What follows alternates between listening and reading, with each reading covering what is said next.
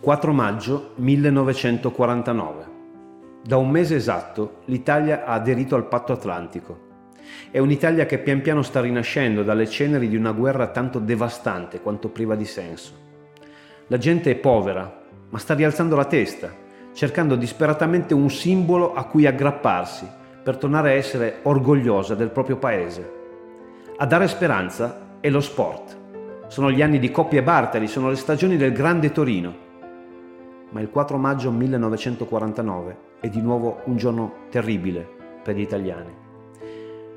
Lo è anche per Antonio Gianmarinaro, detto Tony, un ragazzo che gioca a calcio e che dopo un'infanzia ricca e serena in Tunisia, dove è nato, ha dovuto fronteggiare una nuova indigente condizione nell'Italia del dopoguerra.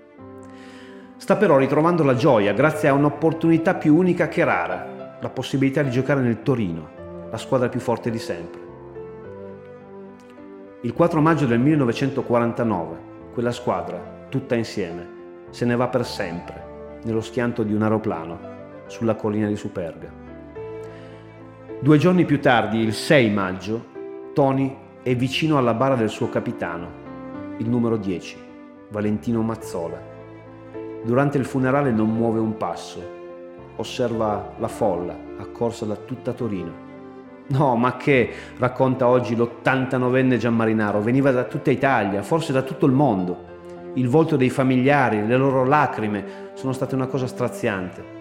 Anche noi ragazzi avevamo il cuore spezzato, erano come dei padri, dei fratelli maggiori e Valentino Mazzola mi aveva preso sotto la sua ala protettiva. Al suo primo provino al Philadelphia, il tempio di quella squadra, Antonio si era presentato giovanissimo e povero al punto da arrivare in ciabatte All'ingresso il custode gli chiese spiegazioni e quando il ragazzo gli disse che lo aspettavano per un provino lo schernì. Ma se non hai neanche le scarpe da gioco, che provino vuoi fare? In quel momento però passava Valentino Mazzola, che si informò su quello che stava succedendo. Valentino comprese subito la situazione e ordinò al custode di darmi un paio delle sue scarpe, racconta Tony. Sostenni il provino e mi tesserarono subito. Tutto merito del mio capitano, il 6 maggio del 1949 il suo capitano non c'è più. Ai funerali lo sguardo di Tony si sposta su Vittorio Pozzo, il commissario tecnico della nazionale, il solo incaricato di riconoscere le 31 salme di quello sciagurato incidente. Solo qualche tempo dopo Tony avrebbe compreso il peso che quell'uomo portava su di sé.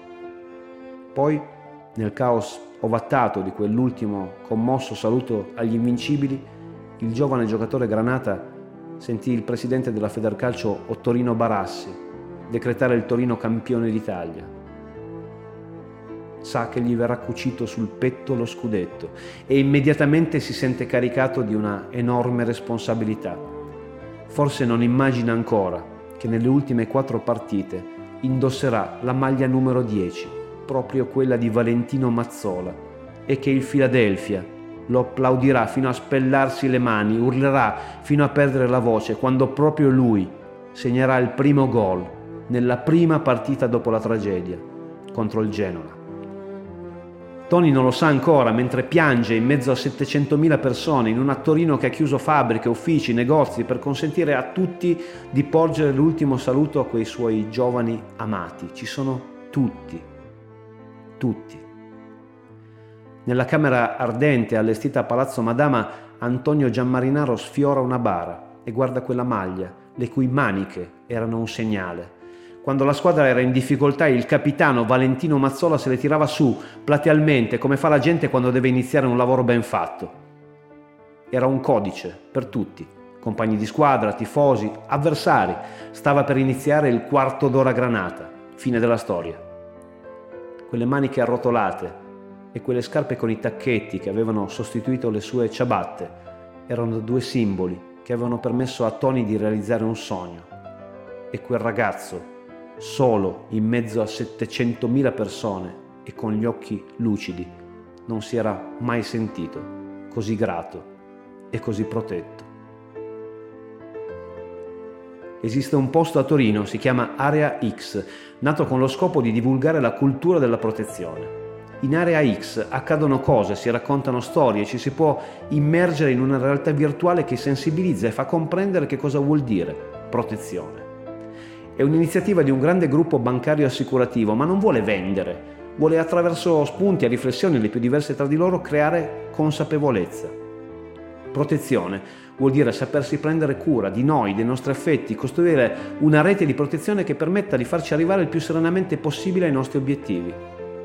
Anche la storia di Antonio Giammarinaro e del suo capitano Valentino Mazzola ha nella cura e nella protezione la chiave della sua bellezza. Il racconto di oggi spero abbia acceso curiosità e stimolato qualche riflessione.